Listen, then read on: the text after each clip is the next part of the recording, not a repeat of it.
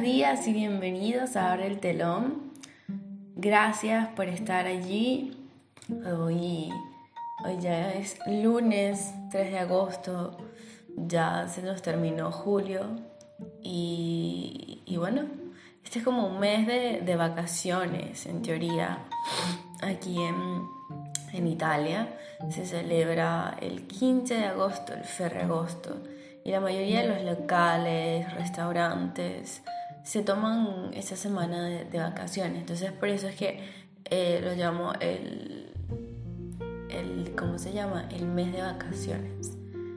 Hoy me levanté temprano y, y a lo que me levanto veo que me llega este mensaje y me encantaría compartirlo con ustedes. Dice, para quien necesite leer esto, todo pasa, nada es permanente. Que tu motor cada día, cada mañana sea la vida misma. Si abriste los ojos y tienes oxígeno en tus pulmones, ya tienes un motivo para sonreír. Eres valioso, importante y más fuerte de lo que crees. Yo estaba en cama y no me quería levantar. Hasta que de repente suena la alarma y veo el mensaje y digo, pues la verdad, a veces uno no encuentra un motivo para, despertarse. Pero es que realmente no debería haber un motivo preciso. Debería existir esas ganas de uno demostrarse a sí mismo lo que, lo que vale y, y darse ese cariñito, esa papachada, ese, ese qué rico que vamos a estar juntos.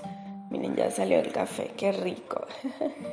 Eh, esas ganas gigantes de, de superarse a uno mismo y entender que, que uno no va compitiendo con la gente, sino que simplemente va compitiendo con uno mismo, ¿no? Y creo que a veces uno se habla todo el día y se da puros... Bueno, en venezolano se diría coñazos, o en la parte de Latinoamérica. Eh, pero se da golpes de pecho durísimo y se dice, ah, no puedo y tal, y todo este rollo. Pero yo creo que eh, uno debería descansar de esos pensamientos negativos y empezar a, transformarlos en, en, pensamientos que sean eh, positivos, que sean inspiradores, porque al final y al cabo estás tú con tu mente todos los días recordándote X cosa. Entonces está siempre la persona fatalista, dice todo, nada. Siempre está la persona menos optimista